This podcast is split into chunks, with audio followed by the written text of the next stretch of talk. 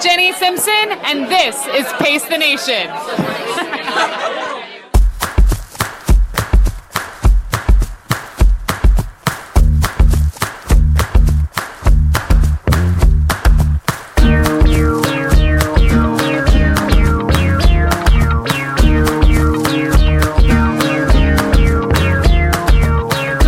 What's up, everybody, and welcome back to Pace the Nation, broadcasting from Studio 1A here in downtown Clarendon. We are back for episode 42. A big show today.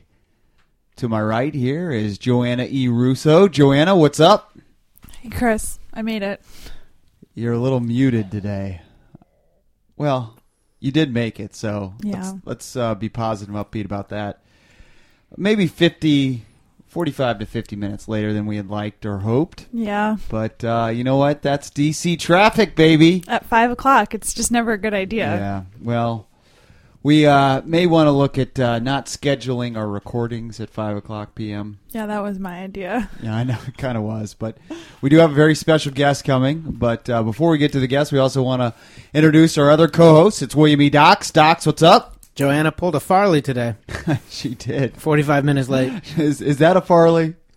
That's the pulling a Farley that we're allowed to talk about on the podcast. Okay, okay. I mean, I also had like a really terrible Uber driver. I probably could have been here at five fifteen had I had a better Uber driver. do tell, do tell. Please, I mean, this- thirty minute. This I- uh, guy like stopped discrepancy. to go to the bathroom. No. Yeah, like he just he was not a very good driver. Like some people, and I'm not going to tell At a them- gas station, or did he just like on the side of the road? No, he went to a restaurant. Uh huh. Yeah. And he he just he wasn't like in traffic, especially when you're trying to get somewhere. Like you have to you have to take some initiative and change lanes, and he Sure. wouldn't, he wouldn't do that. So we would be stuck in the lane that's like not moving, but also not going in the direction we want to go because he wasn't moving over. Yeah, he wasn't driving with a purpose. That's Yeah. annoying. Yeah, Mhm. it was driving me crazy. Well, that is that's too bad. Did you did you do one of those like ride shares or something like that? Is Uber that, pool, I did actually, and the other person that got into the Uber with me, he put on his headphones. okay. I feel like that's bad etiquette. Yeah. Now, Docs, I don't know if you've ever done the the ride share with Uber. Uh, the Uber pool. Yeah. I was thinking about it. Yeah, I haven't done it. I usually do the Uber X. I think that's the uh, Yeah. the smaller car, and I've done the Uber XL, but I haven't done the ride share. I've done it a couple times, but this is the first time that somebody's put in headphones, and I could hear his music too. Mhm. And what was it good? No, What was it? I don't know, but it wasn't good. Well, what did it take longer because you had to go ride with that guy? It took longer because I didn't like the Uber driver and I didn't like the other person in the Uber. Okay. Well, All right. I don't know if that is actually makes it longer. Yeah, I don't. Right? Know, I don't know if that that makes it longer. No, either. he was on the way and he got dropped off after me, so his his being in the car did not did not change Mhm. the route Okay. at all. I was gonna say if we maybe need a bigger budget for the show, so you can do uh, Uber uh, solo or just or Uber. just a car. or a car. For Yeah, because I'm That's a a pretty good big budget. Yeah, I'm a that's good bigger driver budget. though. Yeah, yeah, that's a bigger budget. I could have been here at five o'clock. Oh. If if you uh, If I was you drove driving- yourself, Yeah, all right, I learned to drive in New Jersey. right. yeah. All right. Well, we will look into that. Uh, first, we got to get Docs paid for some of the. Uh, For some of the things that he's already out uh, outlaid costs, a number Yeah, of Jo- costs. Joanna, this is how it works. Go ahead and buy that car yourself, and you'll get paid back eventually. Yeah, go go ahead. Yeah, do that. Uh, big show to get to, guys. Today we are excited to be joined by Kieran O'Connor. He's uh, the 24th place finisher at the Olympic Trials Marathon that happened last Saturday in LA. Joanna was there to witness it. I saw him run. That's And- a just by the way, spoiler alert for the Shriners uh, who are not aware that the uh, race has gone off yet. Oh, okay. Now- Chris and Rachel Shriner. Oh yeah, we got a buddy who who was really excited that it, that the marathon trials were being broadcasted. I think it was Monday night. Monday Did he- night, did he live text that? Monday night, yeah. Yeah. What rock were you under, uh, Schreiner? Uh, or maybe he just isn't uh, listening to Pace the Nation like he should be. Oh, in that case, the guy's a jerk. Yeah, he is. uh, so we'll be talking to Karen. Al- Also, hopefully, hopefully scheduled to join us is his wife Yeah, and maybe the baby. and maybe the baby. He's got an interesting story that we'll wait for him to tell. uh, you'll understand why he's got his whole family in tow. Uh, also today, we've got the in the news. Uh, we've got a healthy in the news segment about uh, the marathon trials. I was also up in Boston. I'll uh, spread some news about that and uh, my trip there to see the New Balance indoor track meet uh, that uh, occurred on Sunday. Uh, we've got the tweets of the week. Also, we're going to have the Clarendon construction update a lot of happenings there, so I'll update you guys on that. Uh, we've got a happy hour coming up, and uh, maybe we can just give the details of the happy hour now. Joanna. So the happy hour will be February 25th at um, Giabolina. So it's on 14th Street. Uh, it's not too far from where the last happy hour was. Okay, that's close to the, s- to the store uh, then. Yeah, it's it's um it's a little closer to like downtown, but it's Okay. yeah, it's pretty close to the 14th Street store. Well, you know, go go by the store, uh, buy some shoes, and then maybe go to the happy hour afterwards. and they have really good pizza there. All right, fantastic. Oh, Bring I'm an getting appetite. pizza. Mm-hmm. You cut it with scissors. Oh, really? Mhm. Like shears? Yeah, kitchen Pe- shears. No, it's pizza shears. Okay. Mm. All right. Uh, before we uh, get into the big show, though, I wanted to uh, thank uh, all those who came out last night to the movie, the showing of Run Free, the story of Caballo Blanco. I think I was calling him all sorts of things when we had that podcast weeks ago. Including what you just said, Blanco. So the name Caballo Blanco. Correct. Okay, there we go. Not Blanco. Blanco, Mm-hmm. Caballo Blanco. Uh, Gary Harrington, uh, the movie promoter who we interviewed a few weeks back, along with Sterling Noreen. He was the filmmaker that uh, we also interviewed. Well, they had their uh, show last night, and there was a number of Pace the Nation listeners and a sold out Arlington Cinema Draft House. So that was pretty cool. There were people who were waiting outside I know. hoping to get tickets. Yeah, it was it was it was a big hit. The three of us were there. Uh, we were signing autographs. Um, Actually, we weren't, but no, we um, weren't. I know. I Just- did I had stickers with me. I Ah. actually had them in my bag. Yeah. yeah, um, let's say like this: um, we are very antisocial, Right. but happy if you come up to us and say hello and introduce yourself, uh, and Joanna will give you a sticker.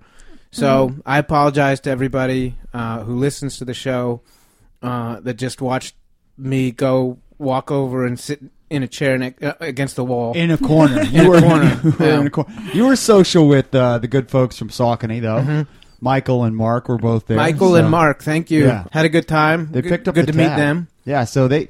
It's too bad uh, li- other listeners didn't come over and just uh, Order on the glom account. on to the to the to the Saucony tab, uh, which which Michael and Mark are. I think Mark was really, really gracious enough to pick up. So And I have to say, uh, for all those um, Pacers employees who asked who I was, yeah, and then when I introduced myself, they're like, well, "What's your affiliation?" uh, I shake my fist at you. right. Well, we do have a number of folks listening. How uh, many how many William Doxes are out there? Yeah, that's that's true. Uh, there there are a number of Pacers running employees who listen to the show. I know they're my Yeah. favorite Pacers employees. Yeah, I know. I They're the know. ones that will keep their jobs. Yes, exactly. So great, uh, great time last night. Uh, again, if you missed it, uh, you got another shot to see us on uh, uh, February 25th when we have the uh, the happy hour. Is that is there a um, 14th Street fun run that night too? There is. yes. Yeah. I think that worked out well too. If you want to go do the uh, 14th Street Good Fun call. Run before the uh, happy hour, go run off some calories so that you can um, get one of those pizzas. Yeah, one of the yeah one of the pizzas and a couple drinks, and uh, well, there'll be uh, good company there. Next in studio, we're gonna have Kieran O'Connor, who finished 24th at last weekend's Olympic men's marathon trials here on Pace the Nation.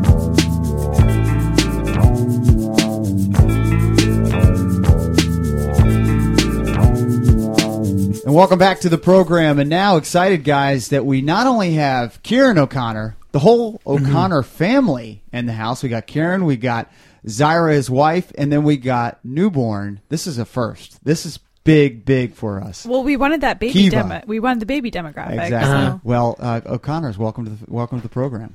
Yeah, we couldn't imagine a better way to uh, celebrate her one week birthday Yeah, and so- being here with you guys. So, all right, I'm going to start with your wife here. Uh, Zyra, uh, have you been out of the house yet? Is this the first foray foray outside of the the uh, O'Connor household? It's the second, actually. Wow, The okay. first time was on Monday. We took her to a newborn visit at the clinic. Oh, that doesn't count. No, this is Well, then, yes. this is it. All right, so we're here to. Uh, We're honored. For, we're we are, honored. We are honored. Yes. A- a- Yeah. absolutely, this is huge, and um, your your baby's very good. I was hoping. I said beforehand. I was hoping that she'd maybe cry or something, so we'd get that authentic Mm-hmm. baby sound. well, in she'll the chime in background. when it's necessary. okay when it's necessary. Uh, Does she cry much? Um, actually, she's really good. She only, I mean, she's like a very good baby. She's good at communicating with what she has right now, which is like crying. So if she needs her diaper changed or she's hungry, she cries. And other than that, she's just pretty good. pretty quiet. Wow, man. Well, you uh, w- were preparing for the Olympic trials, Kieran, and uh, ready to go this past week. And your wife was due what the twenty fourth. Yep, the 24th. So here we sit on the eighteenth, and you are out of the hospital. You got a healthy newborn here. Couple weeks early. Um, that must have been a surprise. Yeah, well, you know, statistically, the firstborn comes on time or late. So I actually kind of was thinking that we were going to be in the clear. Um, uh, and now I have a child.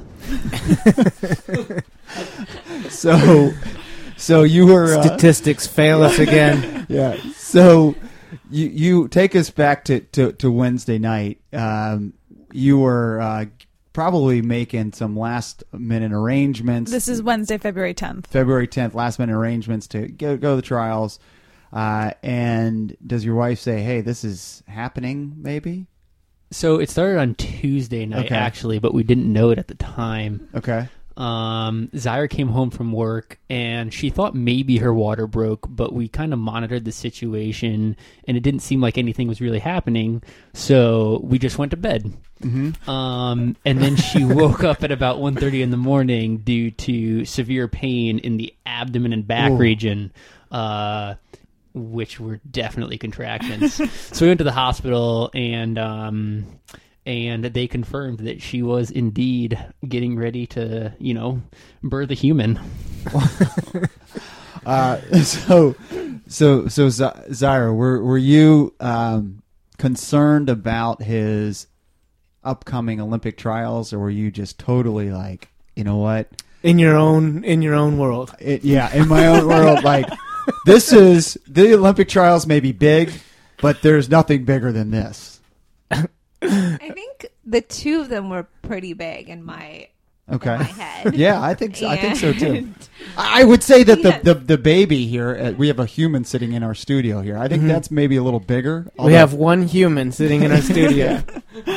yeah. No, but um, I think I mean I thought of them separately mostly, but then my biggest concern was h- me going into labor while he was gone, Right. and him missing the birth of his first child. So, um, Right. But clearly, Kiva had her own agenda. So She de- she de- definitely Sounds like Kiva might have been concerned about this as well. like how did you feel, Karen? Like th- did that work out better than her still being at home, pregnant, watching, and you're not maybe not going to be able to get back from L.A. to back to D.C.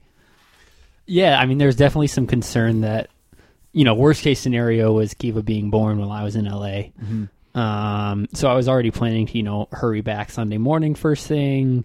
Um, so having her already out and in the world and healthy and Zyra and Kiva being taken care of um, by all of our friends was uh, definitely kind of, you know, a load off my mind that it wasn't, I wasn't going to miss anything. Do you think that helped your your race mentally?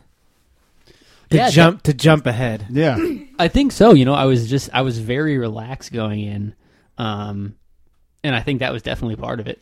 Well, they say your first race as a father is always the best one. Is that is that what they say? Yeah. I've never heard that. Statistically, yeah, Oh, those statisticians. yeah.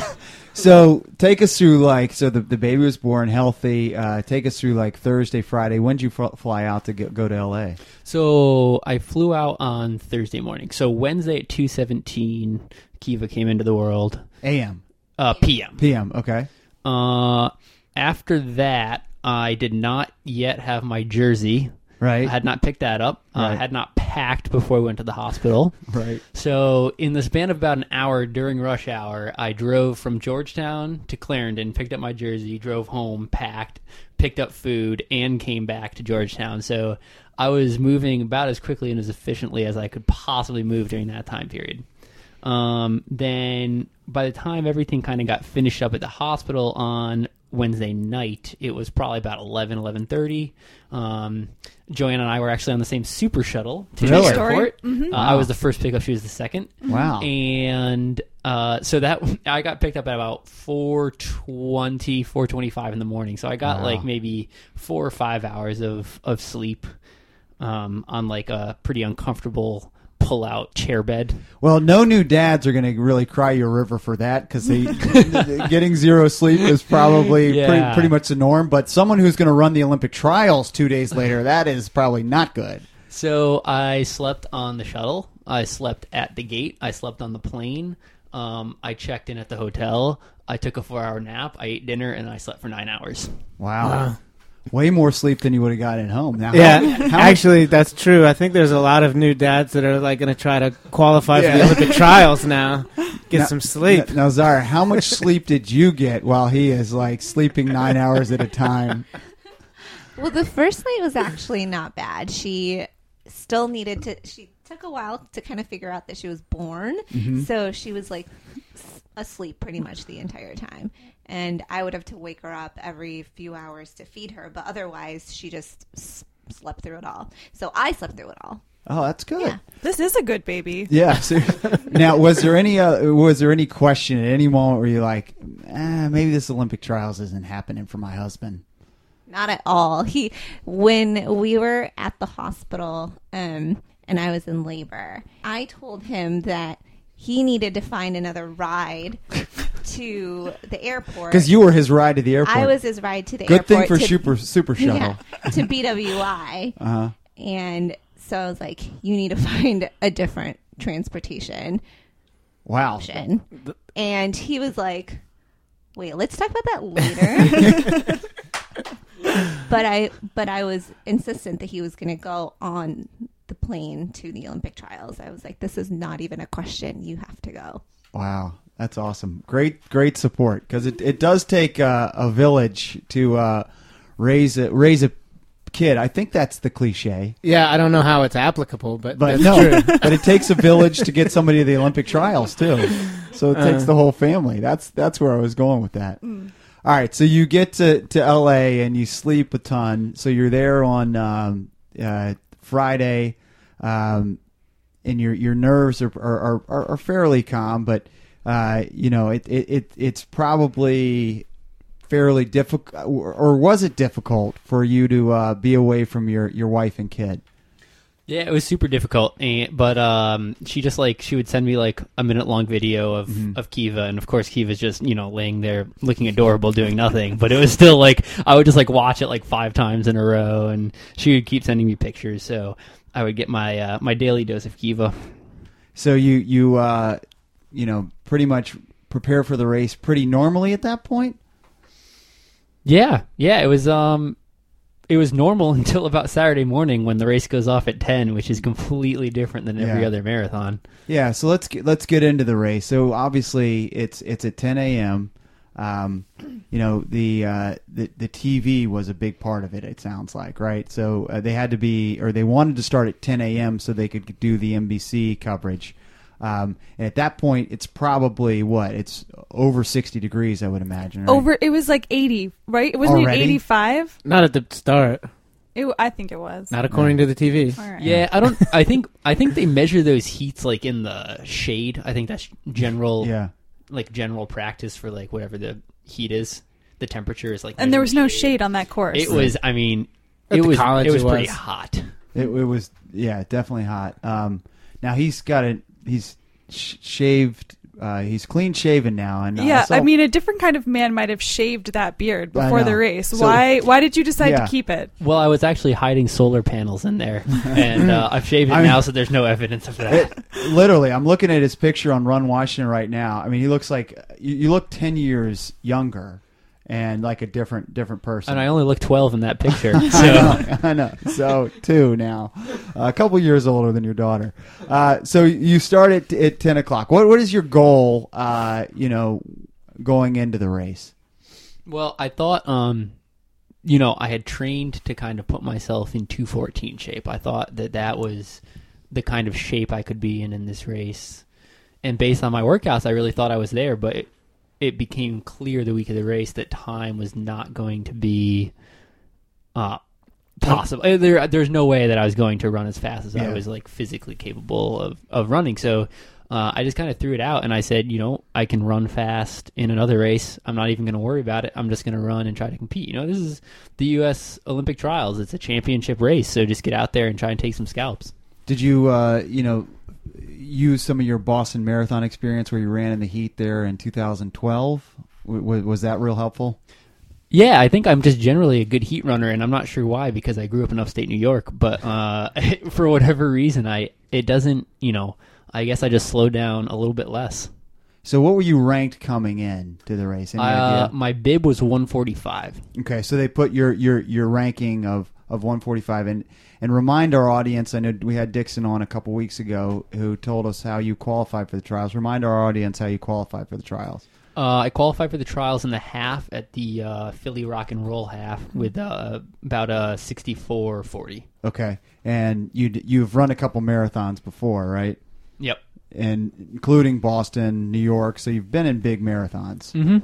Um, but as I understand it, you really didn't grow up as a runner or didn't run in.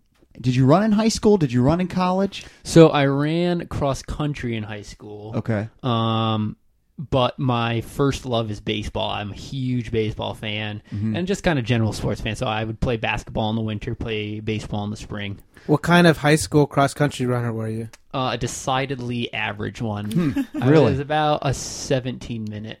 5K 17 minute guy. 5K, Except and- it was like the course is actually short. It's probably closer to three miles. And where where did that put you on your team? Well, that was the thing. I went to a very small Catholic school, so I was always kind of the big fish in the tiny, tiny, tiny pond. Okay, all right. and then you head off to uh, University of Notre Dame, South Bend. Is that Yeah, Okay, that's so- correct. all right, South. Bend. Actually, we technically have our own zip code, so it is Notre Dame, Indiana. is is it really? and that's where you meet your wife. But uh, don't run cross country, right? Nope, didn't do much of anything. Pretty lazy. Pretty pretty lazy. Not uh, watch a lot of baseball. yeah. uh, yeah, watched some baseball. Uh, I I don't know what else I did. I didn't study much. I didn't do anything. How how good was the football team when you were there?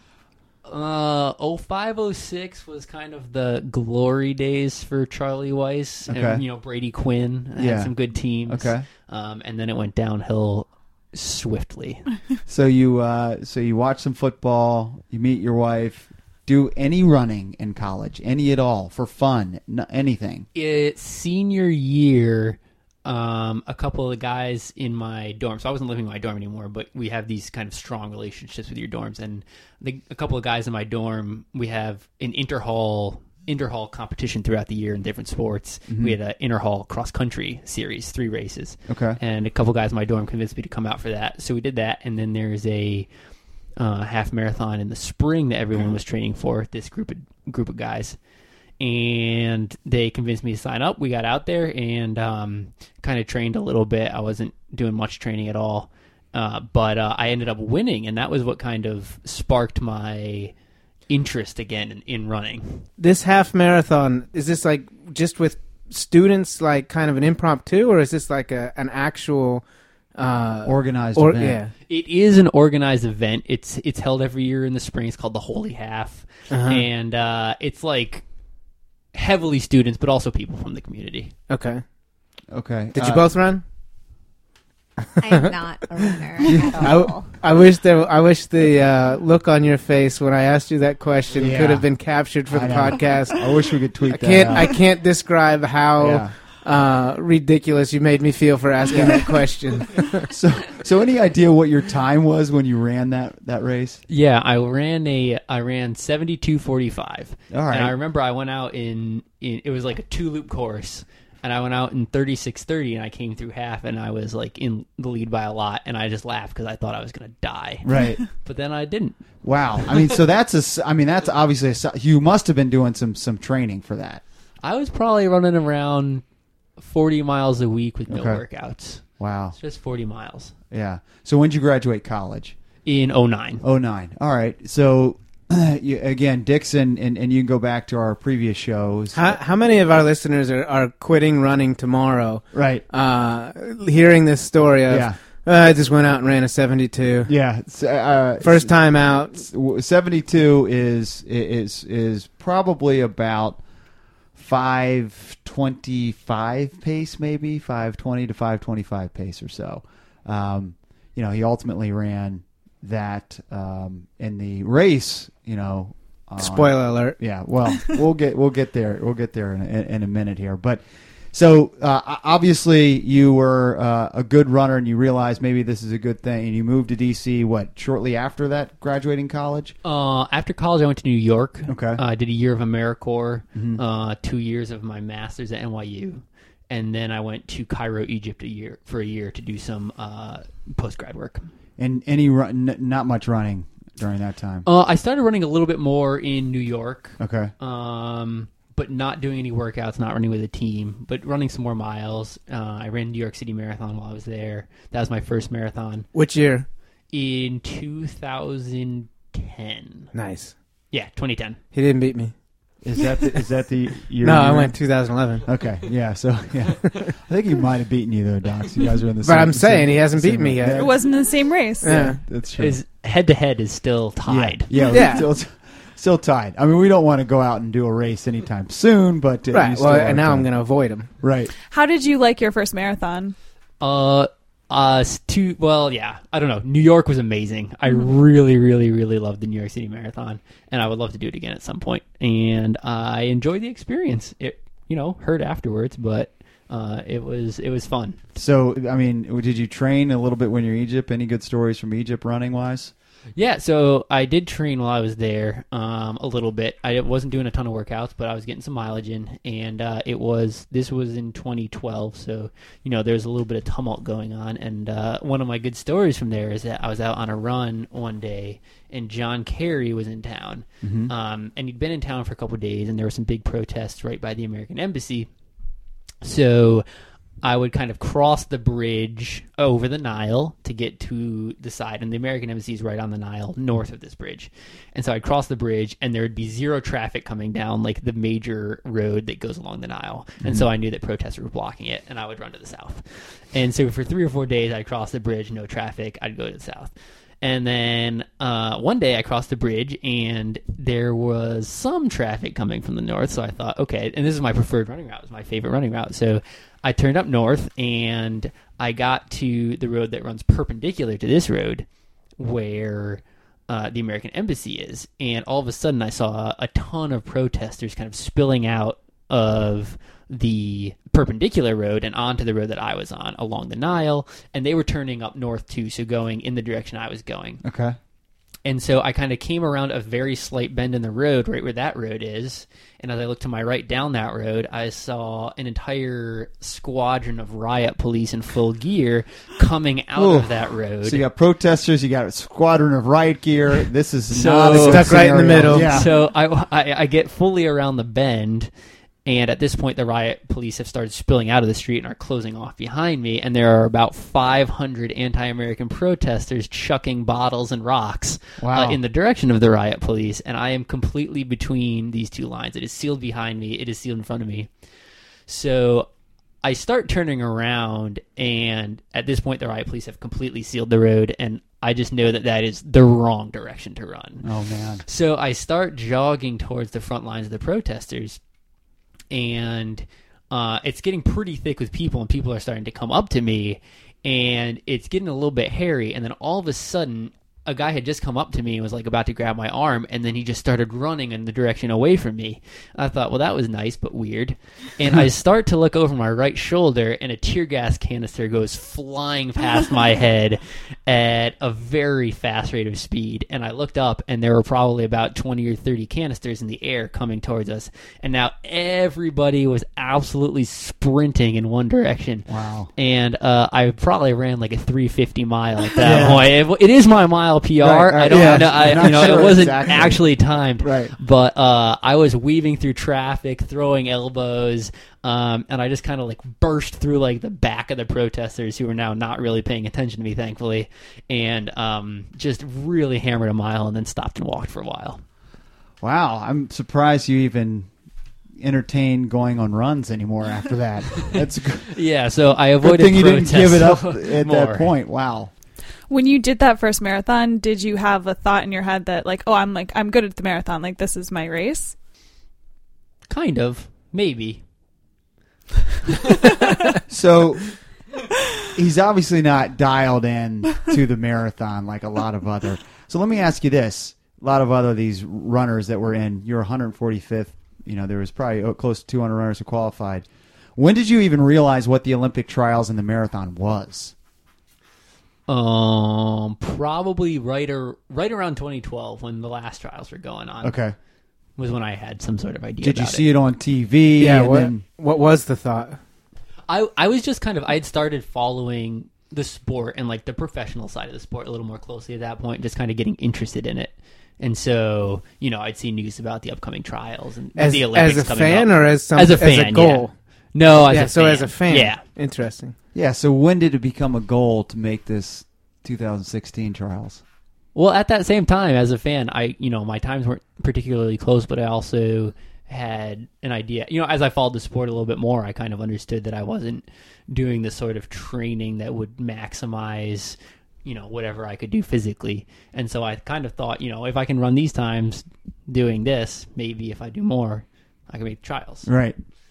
Um, a lot of people think that, but most aren't able to succeed like, like like you did. I actually thought that at one point, but I ran way way slower. Um, so you uh, obviously uh, turn the corner when, or not obviously, but you turn the corner when you come to DC and you start running for GRC and Jerry. Is that a big moment for you? Yeah, I mean that was definitely kind of the turning point for me. Yeah, we'll, we'll talk about that group and your training and your training leading up to the uh, race. Well, I was super intimidated when I joined the group because uh, kind of the same summer that I joined in 2013, two or three All Americans joined. You know, these are guys who are absolute studs in college, um, who are just like amazing, amazing runners. Uh, and it took me a while to kind of acclimate to that and and just have the confidence to even go out there and run the same kind of things that they were running. But then once I once I did and I kind of realized that oh yeah you know like these guys are really really good but I can you know they can't completely drop me Right. then it gave me kind of a lot of confidence and it helped kind of change my change my perspective and what I could aim for. So Dixon said that you you, you wear long shorts, which I'm a big fan of. I still do. Still do. Love that. Love the long shorts. But he said something like you hadn't run a race with a shirt on or a singlet on ever. My goal was always to be the first shirtless uh, So you're- finisher in a marathon or in the race, which I Right. was at uh, in the New York City Marathon and in Boston, first shirtless finisher. Really? So even when it's How do you cold- know? Yeah, do they keep track of that Yeah. statistic? That's good. Oh, I could tell by the the cat calls I was getting on the side. All right. So there is some truth because we were wondering Dixon what how Dixon knew that information. yes.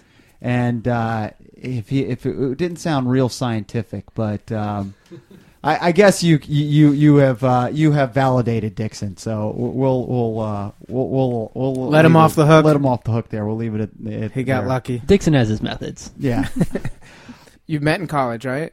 Were you in New York and Cairo and DC or No, so we met senior year of college, Mm-hmm. um, like towards the kind of in the middle of senior year, um, and then had to go long distance because I he went to New York City and Okay. I was headed to Michigan for medical school. Okay. Um, so I was in Michigan for med school the entire four years that he was in New York City and Cairo. So during this time, while Kieran is discovering himself as a runner, and he, he told the story from his perspective from uh, leaving college, running that half marathon, to now really making a go of it in D.C. From your perspective, h- how did you view this? Did you did you see it as uh, recreational? Did you see this as uh, did you? I won't put words in your mouth. How, how did you see his running? Um, I think at first I did kind of see it as recreational. Um, you know, it was something that he like like he said earlier. He's pretty much like a big sports guy. He, um, you know, plays um, basketball with a bunch of friends like once in a while, or um, soccer too. I think. Um, and so when he started with the running, I knew he had a running background, but um, I thought it was just like, oh, you know, I'd pick running back up um, again as a sport that I'm kind of like doing more regularly now, like I did kind of in high school. Um, but then once there was um, like talk about the Olympic trials and things like this, then in my mind, I mean, it, it seemed more than just recreational, obviously. Um, and then when we, it, w- I think for, um, it was like consuming a lot of his time, like um, you know, not Right. just like n- uh, like time outside of school because he was in Mich- uh, he was in New York City for his master's degree, and so outside of school, then it was just like a lot of running, and then during our conversations because all we had were phone or Skype or Mm-hmm. you know, um, he would bring up a lot of like news that he like read about and um, uh, Running-wise. running Running news. yeah, running Wow. news. Um, so that kind of Bored the hell out of you. yeah. Yeah. Yeah. but then I was also be like, honest. oh, this is interesting. Yeah. So then now I, I mean, like now I know like the big runners, like their names, Yeah. and, like, the um, uh, the big races that they were, you know, ran and things like that. So, um, yeah, He he must have really wooed her with the uh, shirtless running. Yeah. yeah. It Yeah. was. It definitely wasn't the skyping and talking about running stories. Right. Or, or and then when I fast runners. realized that it was more. Um, like a bigger deal when he would run races, like big races, marathons, that type of thing. Then I would make it, um, make it a point to travel to where he was running and watch Mm-hmm. his races if my school schedule allowed me. Cool. So you're a physician. So uh, at at your w- w- place of work is because I don't know physicians work at hospitals or doctors' offices. I don't. Anyways, but um, is his story uh, something that that is interesting to your coworkers? Do they know about it? Um, yeah, I well, I'm a pediatrician, Okay. so um, there's, I mean, I guess when we deal with adolescents, there are a lot of kids who are doing some running, cross country, that type Mm-hmm. of thing. Um, but in terms of my actual coworkers, I mean, they don't know anybody who's like remotely close to the Olympics, Right, you know. right. So they have always been very interested and very supportive. That's awesome. Now, um, I was going to ask you this later in the rapid fire questions, but but since it's kind of coming up now, how many people think that you actually made either you uh, both you guys actually made the Olympics? How many times have you heard that? Congratulations on making the Olympics. it, it wasn't so much making the Olympics, but pe- I think people understood that it was the trials. Okay. They just thought I was a shoe in. it was like 100% like, Yeah. this guy's making the He's making Olympics. the team. Mm-hmm. That's Mm-hmm. awesome. Yeah, this guy, he's super fast. I know him. He's going to make the Olympics. Yeah. Do you, Yeah. do any of those people stop talking to you now? Exclusively, just all of them. Wow, That's, wow, that's too bad. I mean, you're only twenty. I just didn't realize he was such a loser. yeah, wow. You're only 21 places off. I mean, they they must. I mean, you were. Did they realize you were 145th and then got to only 21 spots away? There's- That means there's still a chance to go if 21 people uh, drop out. I call it's just a small act of God now. Yeah. Before it was a large act Right, of God. right. Um, Well, uh, can we go back to the actual yeah. race? So let's go back to the race. yeah, so let's go back to the Go race. back to it. I thought we hadn't gotten to it yet. Yeah. Well, we No, talk, we- we we've been like not very um, Yeah. linear with this I know. timeline. That's true.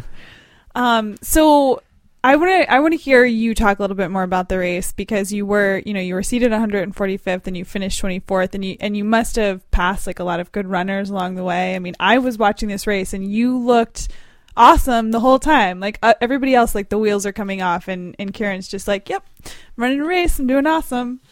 Uh, yeah. So basically, my plan coming in was to not worry about time, just get out kind of somewhere towards the middle-ish in a good rhythm, and then wait and just wait until the end because I knew things were going to get bad for a lot of people.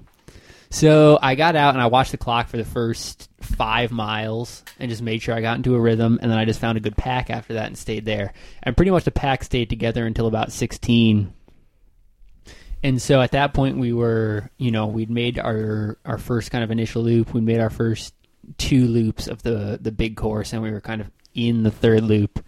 And we had started, we caught the back of the women's race at that point and uh, the pace started slowing kind of considerably around 10 i think so from 10 to 16 i kept feeling like i wanted to to kind of pick it up and go but i knew it was probably a bad idea so i just kept waiting and the thing that was kind of encouraging was that even though I knew our pace was slowing and I was feeling more comfortable, we were still catching a lot of people and no one was going by us. Right. So I was just worried about positioning in the And race. how big was your group?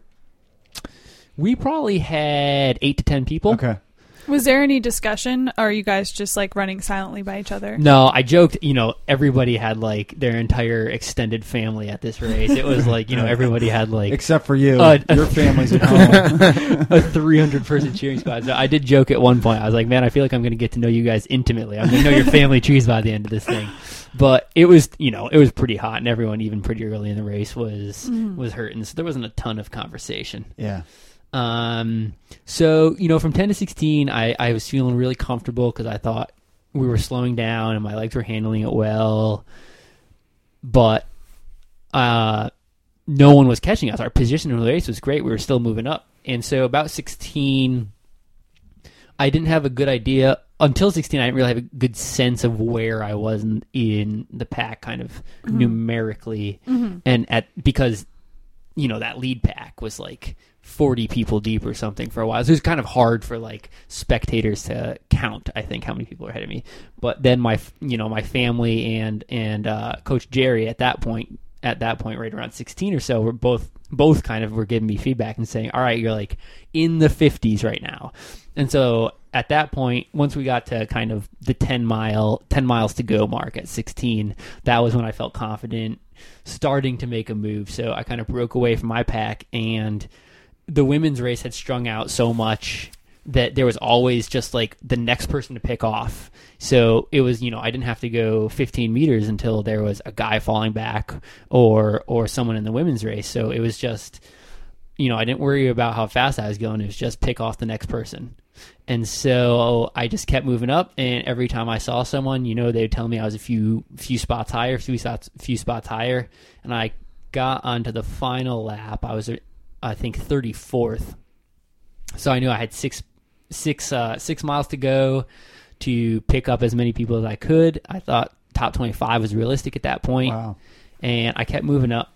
And with at the 25 mile mark, I was in 26th, and so I just knew just got to get one more guy dying. Right. And uh, I saw after you know a couple hundred meters, Tim Ritchie was coming back to me, so that kind of terrified me because I thought if Tim Ritchie lashes on, I'm dead.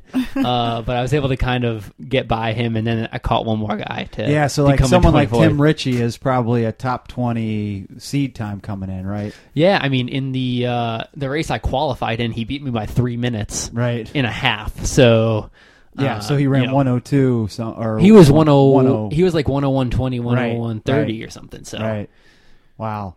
Uh, wh- any other like major people like names that you would know? Obviously, you pass Ritz because he dropped out. Any other people where you think, wow, I can't believe I'm passing this person. I didn't even run in college. So everybody's everybody had you know name on front, number on back, and I couldn't recognize Yeah. all of them, but. starting in the third lap, I started catching some single digits, Nice. Oh. and that felt really good. You know, anything like really from anything from you know single digits up till twenty thirty, I was. You know, that gave me a big burst of energy when I saw those on the back coming towards me.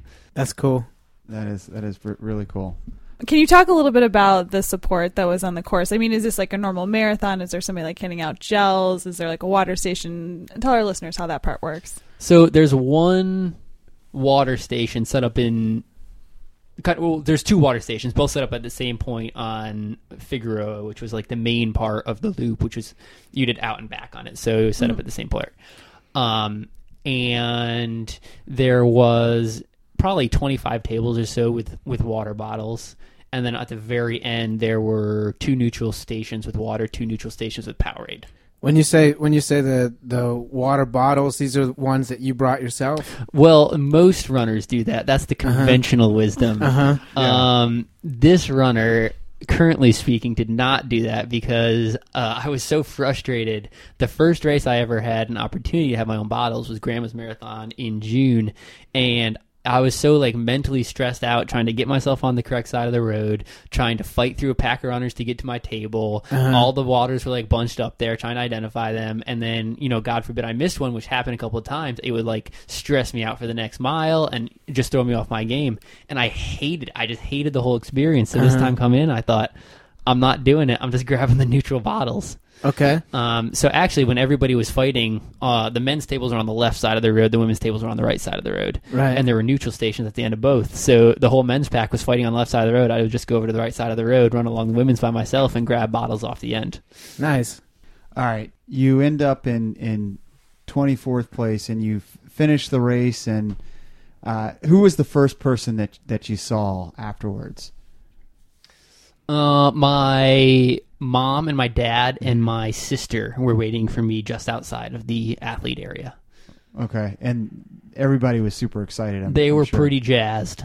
Now, your wife was watching on TV, but probably couldn't see where he was. Tell us about your race experience. Um, so we watched the entire show um, or the entire coverage um, on TV on NBC. And we actually saw Kieran when he crossed the starting line. He kind of like gave a point to the camera and like a wave. So I was like, ah, there he is. So That's I cool. saw him there. Um, and then um, and then I saw him another time. I'm just kind of behind. I'm, it was a shot that was focused, obviously, on Meb, but Kieran with his massive beard was somewhere in the back. Um, so we were able to make him out um, for a couple of seconds during that shot. Um, and then, f- pretty much for the entire race, um, I was getting um, information from his sister Marin, who was at the who was at the race watching. Because the him. live tracking wasn't great, actually. Yeah, it was not. And f- at one point, it had stopped at um at the at the half portion of it. Did you think that maybe he stopped at the half? I didn't because Marin was giving. so me fortunately, information. that, that is Yeah. that is good. Um, so she was sending us pictures um, of him running and sending us updates on on how he looked. Were you home yet, or were you still in the hospital? Yeah, we were home. Um, so we got home on Friday afternoon. So Okay. yeah, we were home, and um, actually, two of my best girlfriends from college came um, and spent the weekend with us um, while Kieran was on LA. So we had a A marathon- girls' weekend. a girls' weekend marathon watching With the newest girl. You were Yeah. the newest girl. Exactly. What did Jerry have have to say to you? Best piece of advice he gave you before, after, or I mean, he must have been thrilled, right? Yeah, he was real excited, and you know, we kind of our conversations in the you know the days leading up to the race were just not to worry about time and- or anything. You know, just kind of go out, run your own race, and and compete. And so that was kind of the game plan going in, and and I think he was happy with how it turned out. When you finished, they actually I noticed that they were actually handing out um, finishing medals, like they would with a, a normal marathon. I thought that was pretty interesting. Uh, yep, we got a we got our participation ribbons. yeah. And and what does it look like? Um, it's got uh, I don't know. It says like the U.S. Olympic trials, and it's got some engraving on there. I don't even remember what it is. probably not the Staples Center, but All right, I got a few quick hitting questions here. Uh, did you keep your your number? Are you going to frame that with this medal? I think I will. Okay. Um, what did you eat the night before the uh, the race? I had uh like fettuccine with shrimp. Oh, fettuccine with shrimp. That's an upset. Yeah. I wouldn't have guessed that. Okay. Um, who's the most exciting or interesting person that you um, met because of the whole experience? Um, there was a guy I met a guy for, who works for. Uh, well, I know you know what? I met Kathy Dolby, There you go. That's a and great she's answer. very- she, yeah, she was great. Yeah. Yeah, that was my first time meeting That's her. great. Uh, and and I got a question about. Uh, yeah, well, I'll ask that now then. Uh, I guess you probably would not have gone to the after party had uh, you you- had the baby still not been born. And that's where you hung out with Kathy. And, and how was the after party? One to ten, rate that after party. Ten T- it was a ten out yeah, of ten. It was great. Um, finally, it looks like the wife did not know that Yeah. uh, he was at a party. right. I think you just let the cat out of the bag. Be careful with these rapid I know. fire we, questions. we really need the uh, in studio camera to show her expression. Um, uh, what is the story going to be? I mean, it's a great story of your daughter being born. How are you going to tell that story? And please tell me you've got something that you can embellish or or talk about years down the road when she asks, you know, what's the story of me being born? Uh, you know, I'm gonna be like, well, Kiva, I made the Olympic trials, and she's gonna be like, shut up, Dad. No one cares. Stop living in the past. I imagine. You know, as at least in her teenage years, that will be the experience. yeah, that is prob- probably very very true. Um, You're old and slow. No one cares about what you did 30 years ago. um, good answer. Uh, are you going to quit your day job? I am not going to quit my day job. Uh, what is your day job? I route school buses in Saudi Arabia. Uh, is he serious? He is serious. I am very serious. So, uh, a l- slightly longer answer Yeah. is that I work for a technology company, Tyler Technologies. It is the largest company in the United States that makes exclusively public sector software. My, betar- my department makes pub- or makes school bus routing software. Uh, I have a background in Middle Eastern studies. They sold a bunch of software to a Saudi Arabian contractor, bus Okay. contractor, school bus contractor, and I help manage that project. All right. Okay. Rounding school bus in Saudi Arabia, I thought was so random. Mm-hmm. Which- it had to be? yeah, which one of us Sarcastic. guessed that before the show? none, none, none of us. Um, Uh, I had school buses in Kuwait. Yeah, exactly. I was so close. um, and finally, how was the the New Balance gear?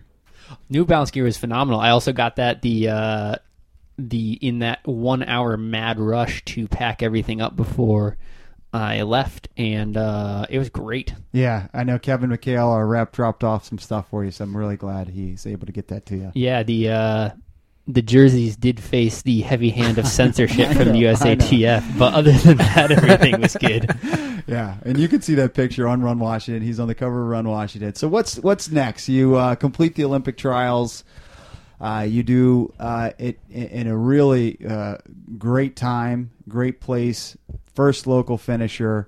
Um, you know, you, you, you're young enough you can go for the next one, but kind of short term. What are the long term goals? Uh, short term, uh, I'm going to try to raise a child. Uh, just you know, one rep of raising child at 100 percent effort. Um, I don't think I'm going to do. I probably won't race anything too hard this uh, spring or summer. Maybe uh, clubs in the fall, clubs cross country in the fall is a big one. I think it's going to be a last hurrah for a lot of uh, the really good guys on the team. So I think you know we all want. A, a lot of them want to get out there and give a good showing. I haven't been there the past two years, so I think that's a really great team team goal. And, you know, we are we are a team. We train together, but it, there most races are individual. That's kind of the one time a year that we really get to go out there and and you know put our team against the best teams in the country. So I'm really looking forward to to clubs this winter if that comes together. Um, longer term, I would like to run a faster marathon. Uh, I do think that I really was realistically in 214 shape this time. So even though you know my PR is not y- anywhere close to that, I, I you know I do want to run a fast one, and I can hopefully aim for even faster next time if I feel like that was the shape I was in. So, you know, keep improving.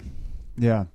Um, I, I also did want to ask you about uh, uh, the snow, Snowzilla, Hmm. Snowmageddon. Uh, the, what, Bli- Blizzard of Ot was- 15. yeah, yeah. Ot 16. I feel Sorry. Uh-huh. like we talk about that uh, every show. So I heard. Speaking, speak. I'm glad that uh, Kiva doesn't tell us to quit living in the past. Yeah, I know. Seriously, uh, I heard that you were underneath the Whitehurst Freeway on Saturday of that snowstorm. Uh, tell us about that run. It was terrible. I, so I went to I went to the gym earlier in the day and tried to run on the treadmill. I Mm-hmm. hate the treadmill. I got five miles, and I thought there's absolutely no way I can do a a long run on this treadmill. So I called it five miles, rested up, and then at night it took me. I live about I don't know two and a half miles from where the Whitehurst is, and it took me a long time to get down there with the condition the roads were in and the Mm-hmm. Did, sidewalks. did and- you did you hike it or did you try to run it? I tried to run it. Uh huh. Uh, it was faster than walking, but Yeah, it was not not, much. particularly fast. Yeah, and then once I got down there, uh, it, I measured it out to be about uh, 0.65, a little bit over a k, and I just just Back and forth. ran back and forth. And there's a cop whose you know job it is to kind of sit down at the shady end Yeah. uh, at night in his car. And he must have thought I was nuts. And uh, in his defense, I probably Yes, he's- he was am. right. I probably He was right did you- about that. How many miles did you run? So you had run five, and then you added on how many more? Uh, 19 and a half Wow. under the Whitehurst. Wow, that's Farley, he did his shift. I know. You, you were you were trying to I- get I- everybody I to do their talked shifts about down there. doing a, a continuous relay. Had I known you were going to do 20 miles of it, I was going to do it from 9 a.m. to 9 p.m. Yeah, I would've coulda helped been- you out. You would have helped us out big time. I, I went at, the- at 9 a.m. So Mm, Farley did 9 a.m. to 9:15. yeah, 9:30 or so. Yeah, I did. Uh, you know, uh, point two uh, 2.4 miles, not 24 miles, but. Yeah. Uh, Anyway, in, in my defense, I did zero of Yeah, that. yeah, so yeah, who that's am true. I to throw stones? But it was it was a good good spot to run that day, as the Whitehurst always is. So Zyra, before we close here, any advice to you know runners out there who have crazy husbands who are training for the Olympic trials, or maybe it's a, a wife who's Mm-hmm. got a or, or a husband who's got a crazy wife who's training for the Olympic trials or the Spouses. Olympics. Just- just advice for- for spouses of out crazy there. runners. Yeah, yeah. You've got good experience with that. Give us your insight. Um, I think the key is probably just um, very good communication, particularly if you both have busy schedules. Um, then knowing where and when, you know, clearly the training is very important. Um, And time consuming. and time consuming. Right. So, um, communication about when the per- the person is, you know, your spouse who's do who's training, um, is planning on doing their run that day for how long, um, things like that, so that things are all out uh, on the table and you're not trying to like guess or trying to plan something when they were also planning their run. Um, so really, just the communication. and- Shocking. I'm I'm not good at that. I think that's really good advice, though. I am not good at that. and the scheduling and um, providing healthy snacks. Yeah, there you go. another thing he's Another- not good at. I'm- That's Oh for two. I know. That's really good. Good advice. yeah. Um, so you're cool with him training. I mean, obviously you've got a lot of more commitments than he did before, you- but you're cool with him continuing to train and taking a look at 2020 and the Olympic marathon trials. Then, Yeah, absolutely. I mean, he's on fire right now. So um, if he can continue to do this, I'm his Kiva and I are his number one supporter. That's awesome. that is awesome. And uh, I do actually have a jogging stroller, but Uh-oh. Zyra is wanting to get Kiva a helmet before we take that out. She is definitely worried about brain damage. Yeah. All right. Well, we can uh, we can help you out with that. We got some contacts or jogging strollers or well, you already got that, but helmets or but uh, we look forward to seeing you out there on the trails without her, with her in the stroller. Uh, maybe even get your wife out there. Um, any any chance Again, of we that? need the camera. yeah. yeah, I know. Yeah, great, great, great reaction. All right, it's the O'Connors. It's Kieran, it's Zyra, and it's Kiva here in studio, guys. Thank you so much for joining us. Thanks for having us. This has been awesome. All right, we're going to take a quick break, and we'll be right back on Pace the Nation.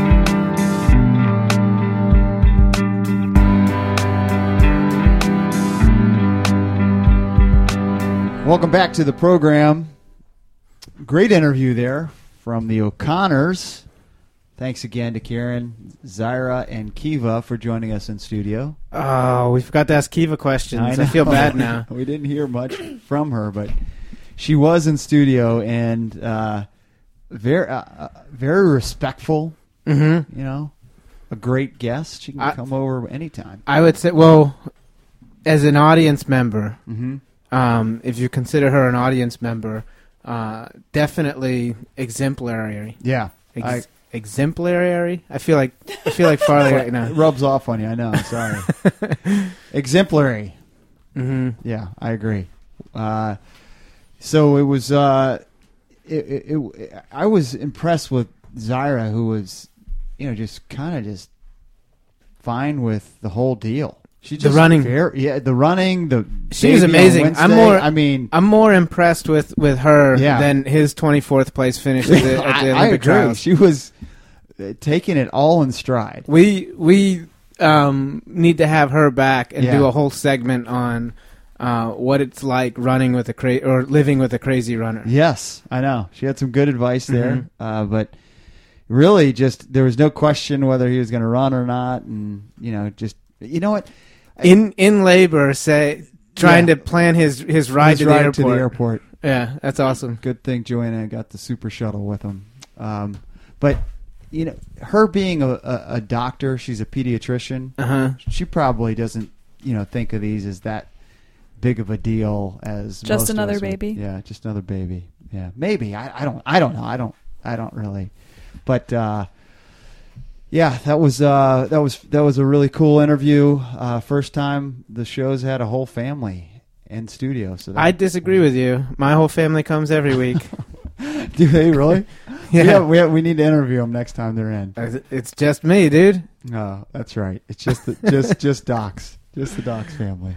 Cue the sad music. All right, this podcast, of course, is sponsored by Pacers Running. Pacers Running with five area DC locations. Pacers Running is for every run.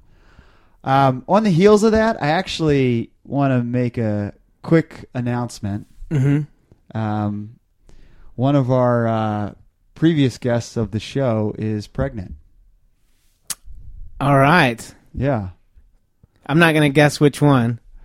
yeah. So Joanna, guess which one. Because you, do you already know? Yeah. I well, I have no idea. Yeah, I know. That's why you have to guess.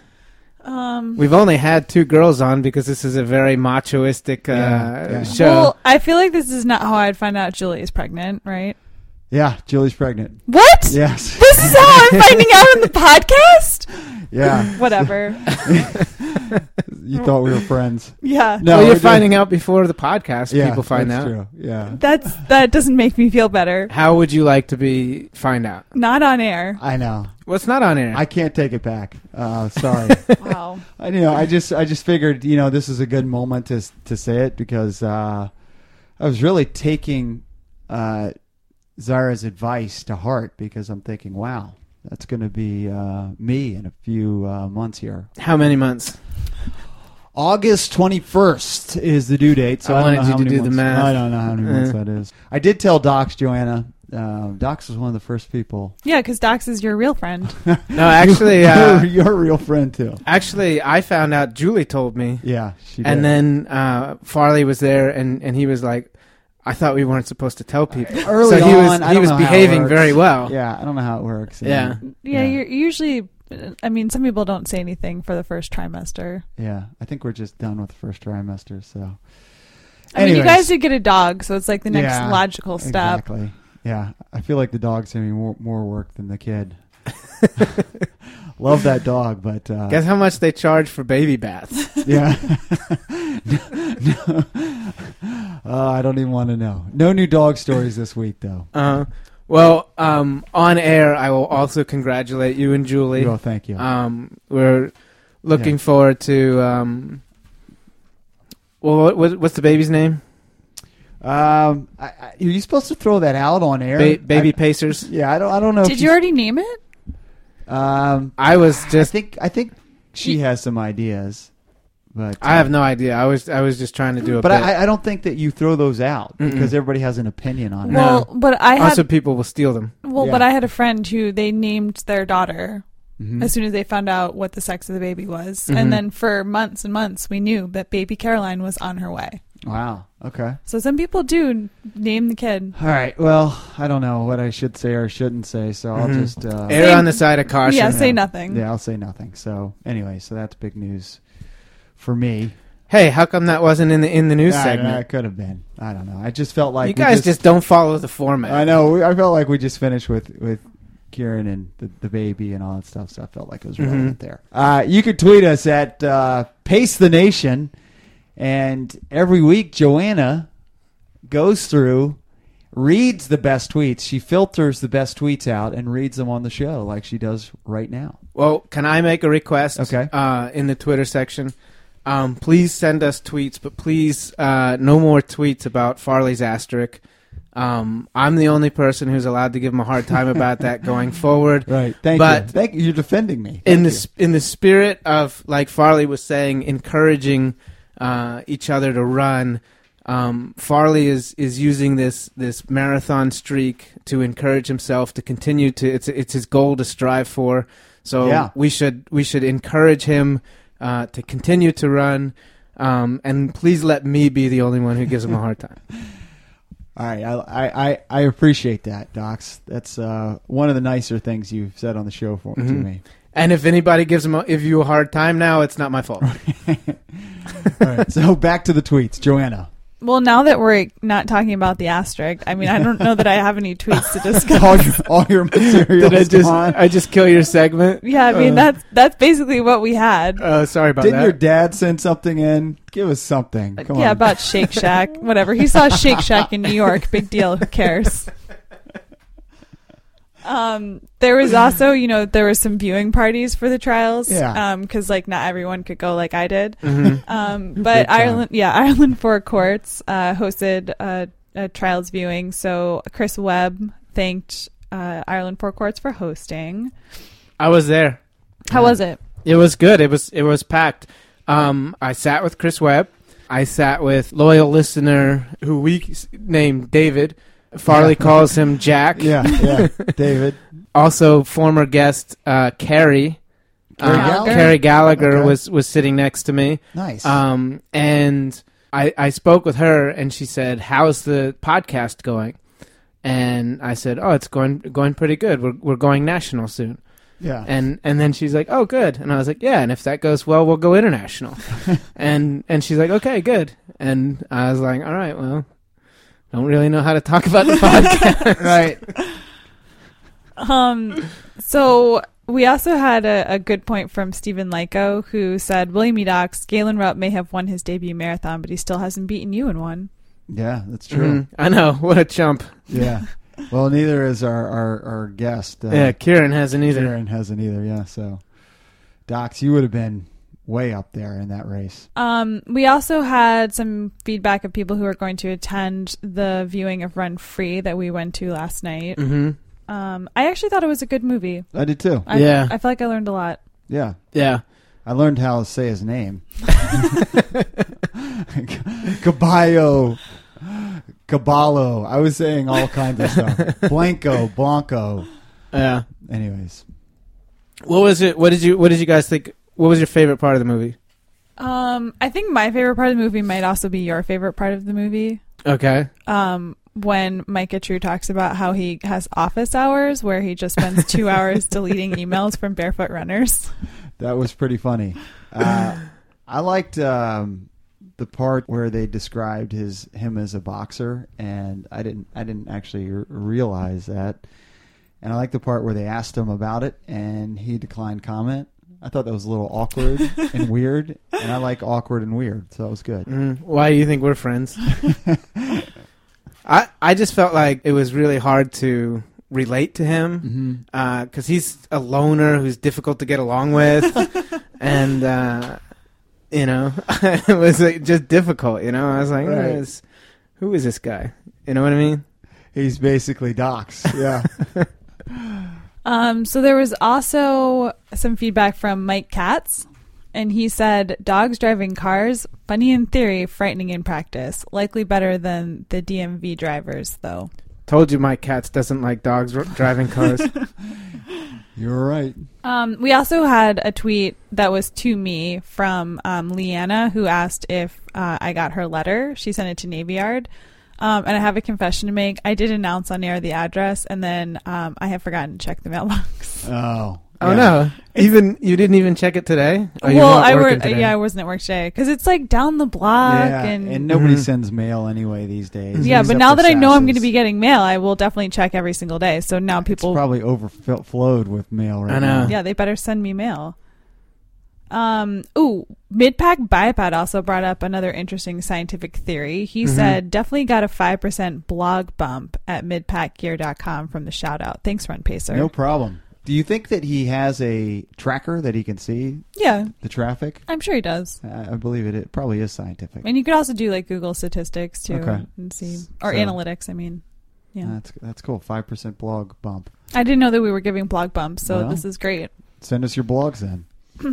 Um, we also have a new listener that we should mention, which is Chris Hollis Yes. from Mizuno. yes. Um, and he tweeted in to say, listening to episode 41 and had a thought. You should crowdsource a 2017 Super Bowl commercial, puppies plus unicorns equals magic. I love that idea, Chris. And they're- Uh, Is there has- Chris from Boston?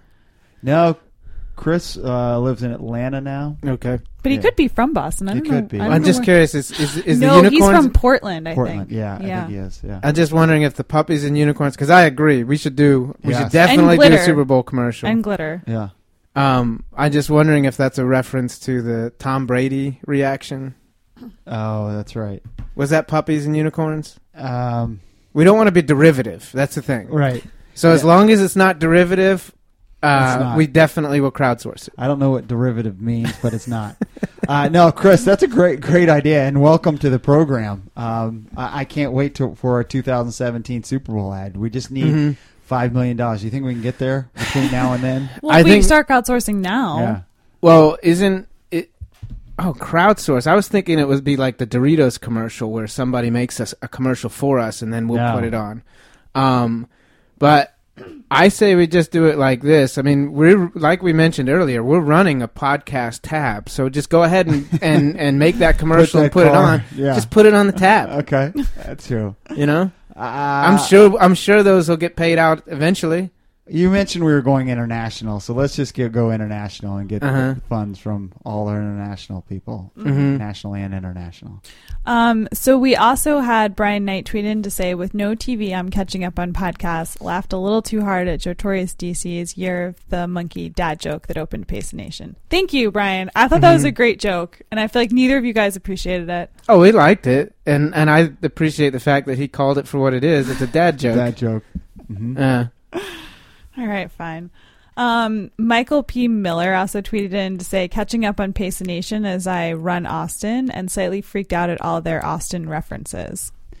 Don't know what that meant. well, he snapped a shot of episode 32, so we were talking about Austin in episode 32, and now he's in Austin listening to episode 32. Got it. It was the beer mile episode when we had Lewis Kent on when we were in Austin. Got it. How many of us were in Austin? All right, I was in Austin. Fair enough. Next year we will all be there. Let's put it on the tab. So Carter had good questions this week. The first one was if the show broadcasts from downtown Clarendon Studio 1A, what broadcasts from Studio 1B? I think that's where the Beatles recorded when they recorded Yeah. in America. Uh, probably there's like a Led Zeppelin album or two from Studio 1B. You know, Dave Uh, Matthews is in town Yeah. soon. He's going to record out of there. I think they'll do one there, yeah. So just just you know some some folks like that Yeah. of the like. Mm-hmm. You know, just you know. Good company. Yeah, decent. Um, and then his other question was Did Pace the Nation send a correspondent to the Westminster Dog Show? The Nation wants to know. I'm glad you mentioned that. Yeah, because a German short haired pointer won. I was going to bring this up in the opening, and then Carter spoiled it. Mm. So, well, CJ, the German short hair pointer. You know, not all German short hairs are with that chocolate face and Mhm. then white and brown spotted like London and CJ. They are like very similar looking. So that was really exciting exciting in the Farley household. Are they related in any way? Um, probably distant blood relatives, except the o- one thing that they're not related is that uh, my dog eats everything and is a disaster, and CJ is uh, Well behaved. well behaved. Well, well behaved on camera. I mean, have you ever had London, is actually good point. London is very well behaved when we go to classes and in front of people. So and I feel like that's like most celebrities, right? They're maybe a little put together on screen, and then off screen they're a little. yeah, You need to close down London's Instagram account right now. Clearly, the limelight is not good for the dog. I- Actually, you're right. You know how celebrities, you know, they'll throw parties and their houses look like trashed afterwards. But they're Usually all it's put hotel together- suites. Hotel suites. Yeah. That's like my house. She looks all put together in front of everybody, but our house is trashed like a hotel suite. How does London feel about the incoming human in your household? Ooh, yeah, we haven't talked to her about that yet. Is she acting different? Uh, she actually, I think, is. I think she can sense something coming. Mm-hmm. It's gonna change her world. Yeah, it is. there goes that Instagram account. Um, will Baby Farley have its own Instagram account? Ah, that's a good question. Baby pacers. That's a good Baby question. Facers. Mm-hmm. Um, possibly, possibly.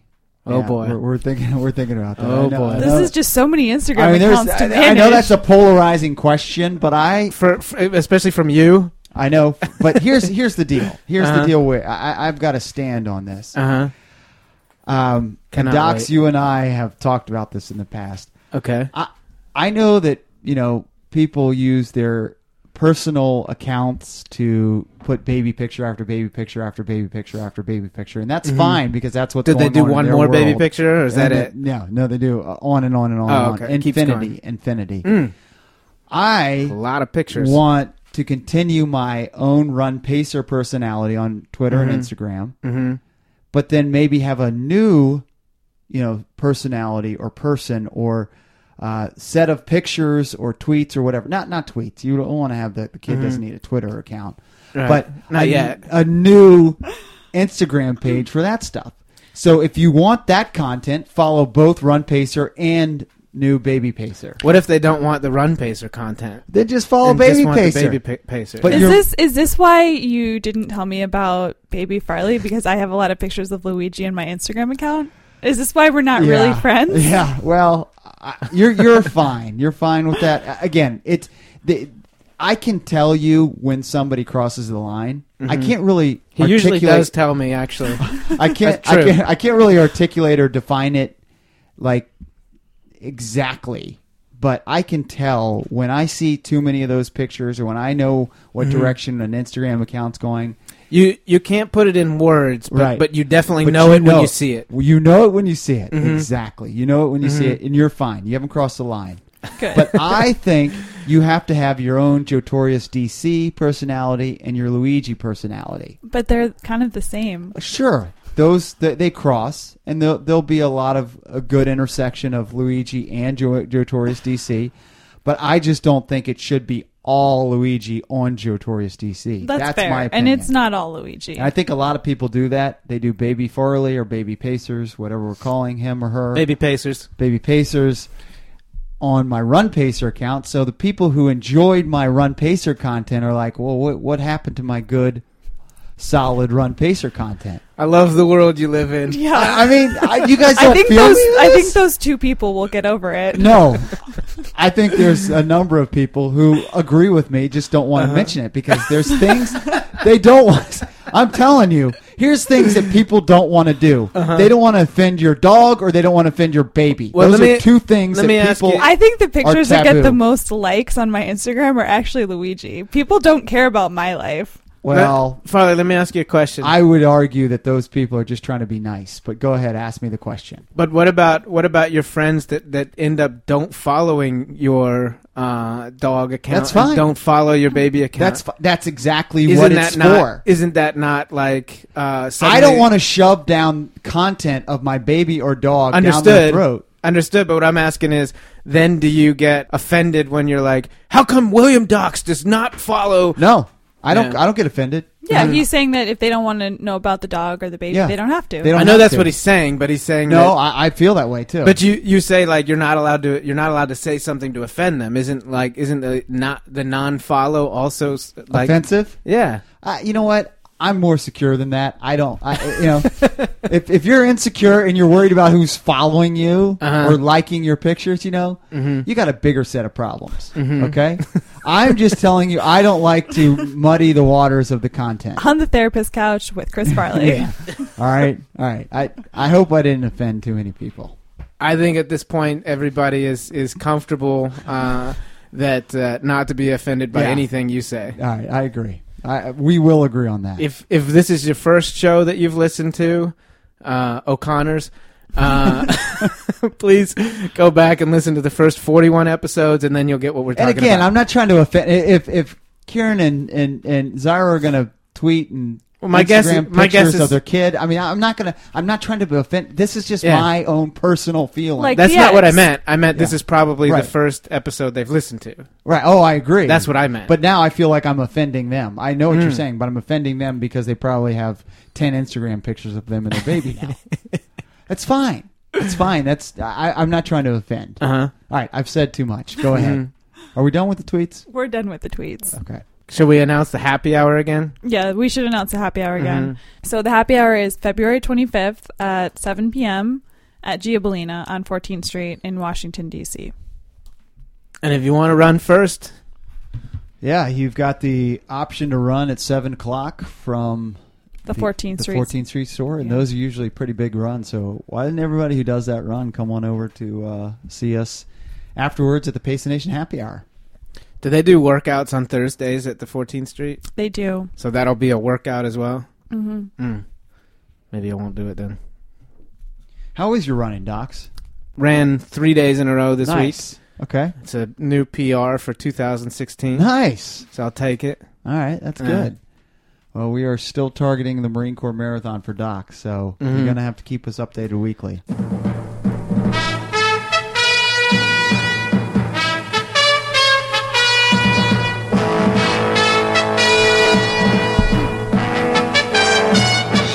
All right, this week in the news.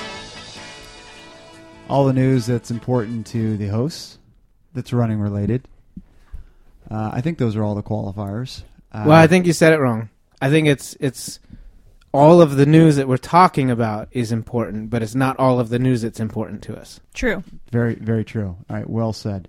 All right, we talked a lot about the Olympic trials today, obviously, with Kieran O'Connor, and he was the top finisher from the area. He was 24th. I think that is newsworthy. Also, on the women's side, our top DC area finisher was Megan Krifchen, and she finished 14th. She also was the only person in the entire race to PR. Wow. That's uh, that's that is impressive. Yeah. Uh, she's one of those uh, members who trains with that Mizuno team over there in Silver Spring. All right, so from the faster finishers to a story from Flowtrack. Uh, it's called uh, World's Fastest Stoner, Chris Barnacle The barnacle clings on. That was my um, headline. talks after his trials uh, dead last finish. Did you interview him? I didn't interview him, but he did not take this race very seriously. He's wearing a cotton t-shirt, like long shorts. It had a pocket, the cotton t-shirt with a pocket. Yep.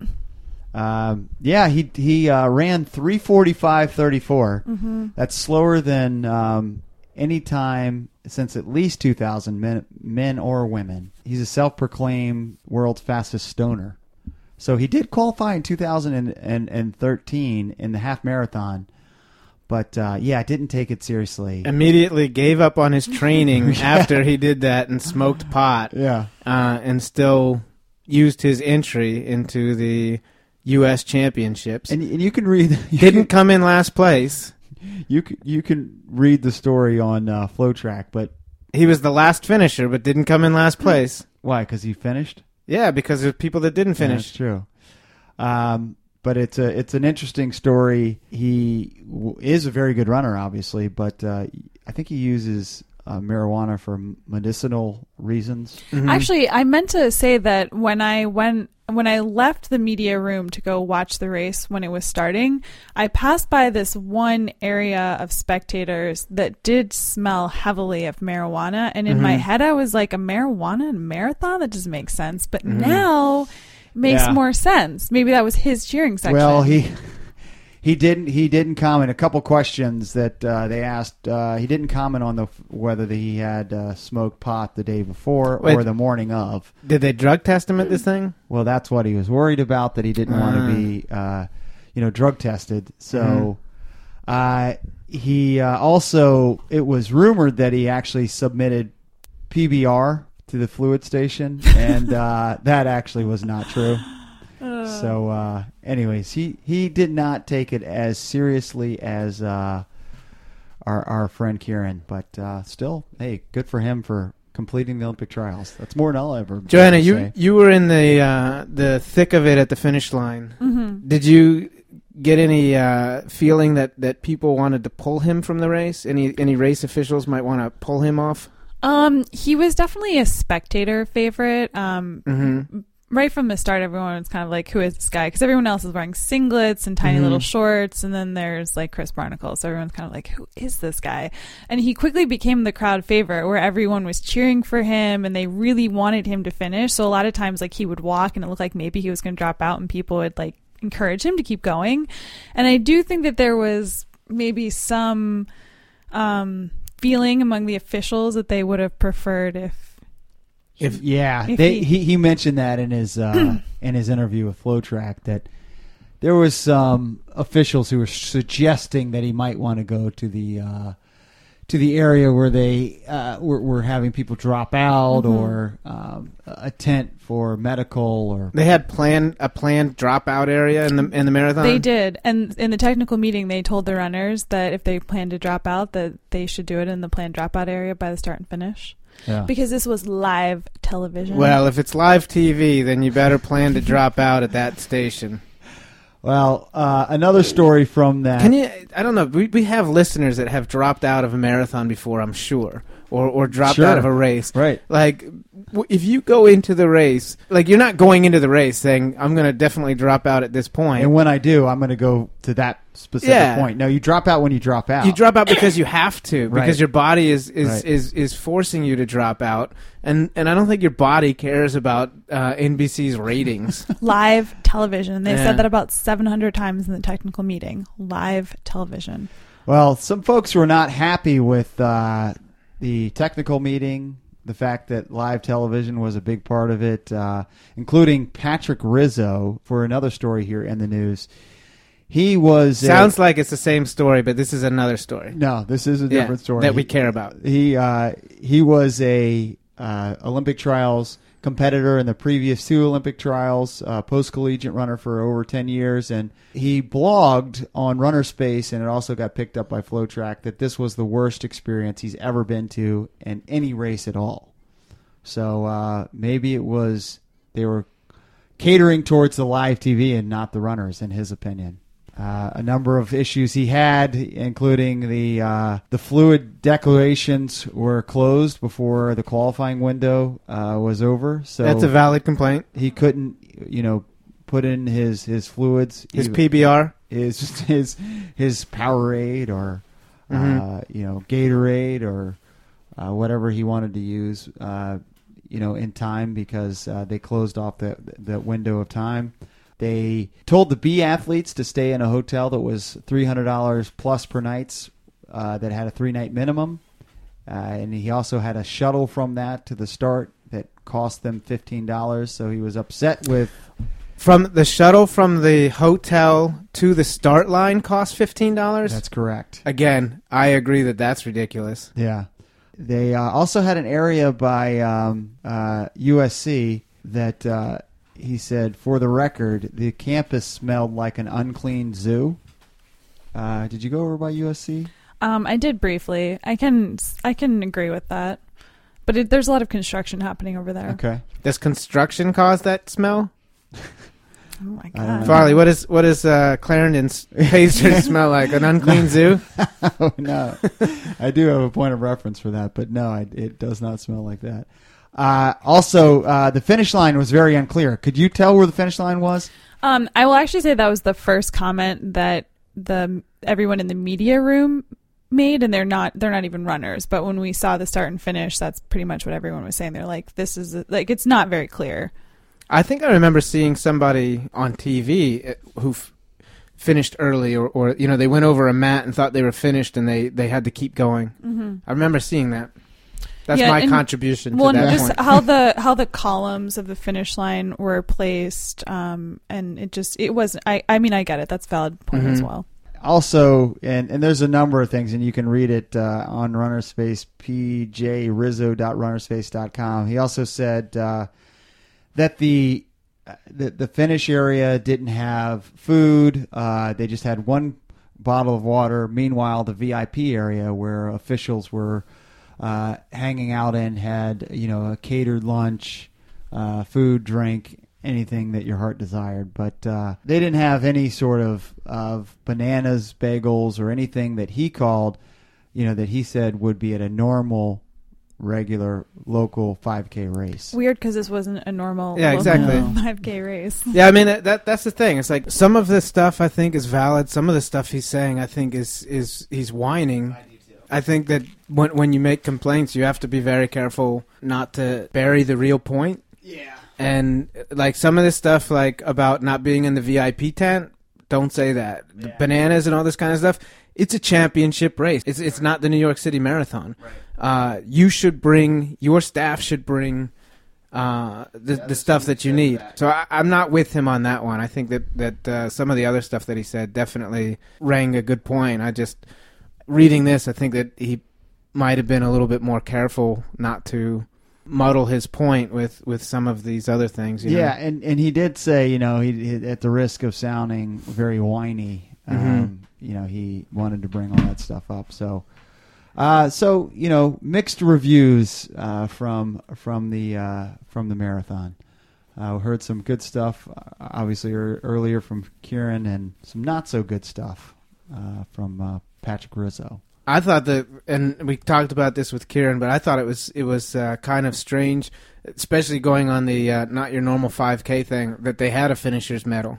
Yeah, I know that is That that one, that, and I remember they gave it to Kara Goucher, and, and like they wanted to like present it, over. over her head, and she just kind of grabbed it. She's like, "Thank you," you know, like without without wearing it around. she just missed the Olympic. uh, Yeah, game. exactly. She wasn't really interested in it. yeah, the the the I Consol- finished. Yeah, the consolation prize. yeah.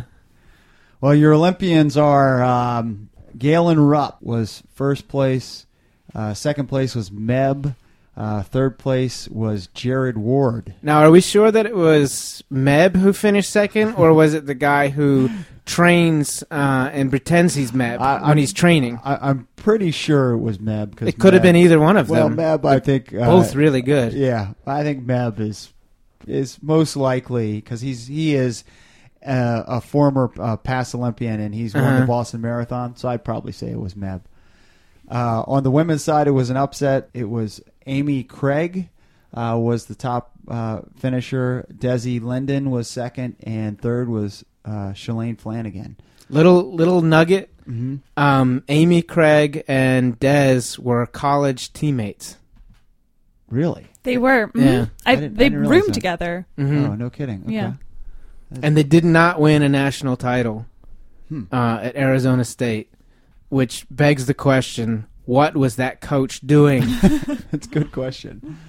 I did have some news from Boston, but not nearly as exciting as all this. So maybe we'll uh, save that for next week. I talked to sat down with Jenny Simpson, former world champion. Was she looking for her shoe? yeah, I asked her if uh, you know. I showed her the the podcasting studio, and uh, I asked her if that was the shoe she wore at that world championship. She said, "No, we got about fifty of those made, so uh, it wasn't that specific." Now, shoe. does that- does that it was mean that it's- type of shoe? Does that mean that's not the shoe, or does that mean there's a one in fifty chance Oh, that's no, the shoe? No, she said she still has the shoes that she Mm. won the world championships with. Well, throw that out then. Yeah, Beth. exactly. Way to burst that bubble. Well, we, we talked to her and uh, I, I, I asked her a couple questions. Maybe we'll play that next week. All right, we are underway. Serious demolition happening over in Clarendon. We are scheduled uh, to be finished April 1st, and uh, there's a lot happening. I can't really describe exactly what's happening because it's just a lot of like trash and tiles and walls and stuff like that being uh, taken out of there and put in the dumpster. You're a true professional reporter. Yeah. Well, I will say that the gate analysis room is being erected right now, so that's uh, that's big news. We're gonna have a, a- a separate gate analysis room, uh, which uh, will be kind of like a science lab where you can go in and watch your, you know, look at yourself run on the treadmill, and so that'll be pretty cool. So that's being erected. Is that where all the scientists that uh, work for the program are going to be working? Yes, that is exactly where Okay. we're working. Yeah. So it's good that we broadcast right close by there. So Yeah. We can talk to them whenever we need to. Uh, also, finally, Arlington Now picked up uh, the story about Clarendon being under construction. So that's big news in Clarendon construction. Mm-hmm. Arlington Now is a big time website. I did see uh, tweets as well. So if you if you if the picture that Farley painted wasn't clear Yeah, for you, yeah. uh, I know you can go to the Pacers Twitter account and and see pictures of the And, construction. and on the blog, on the website. That's a good call, Doc. Okay. So, Yeah. yeah, runpacers.com or at runpacers on Twitter. See more details if I didn't do it uh, a good job of painting the accurate picture. I'm sure they got it. I'm sure they got it. So that's Clarendon Construction. All right, good show. We do have some more stories from Boston and LA. We'll get to those next week. Hopefully, people will still care because Joanna's got some, you know, she was doing some intrepid reporting there. I sat down with Jenny Simpson and saw a pretty cool track meet last week, too. So We'll get to that next week on the program. Thanks today to the O'Connor family joining us. It was Kieran, Zara, and Kiva in studio. Um, great guests, especially Kiva. Also, want to thank Jenny Simpson for contributing. Hopefully, she's a new listener. She contributed to uh, our show today, and hopefully, be hearing from her next week. And we promise uh, we're going to get to your segment next show Yes, because we don't want this to be a one and done Jenny Simpson no, no question. effort. No question. So we'll see everybody at the happy hour uh, next week. And for Joanna E. Russo and William E. Dox, I'm Chris Farley. This is Pace the Nation.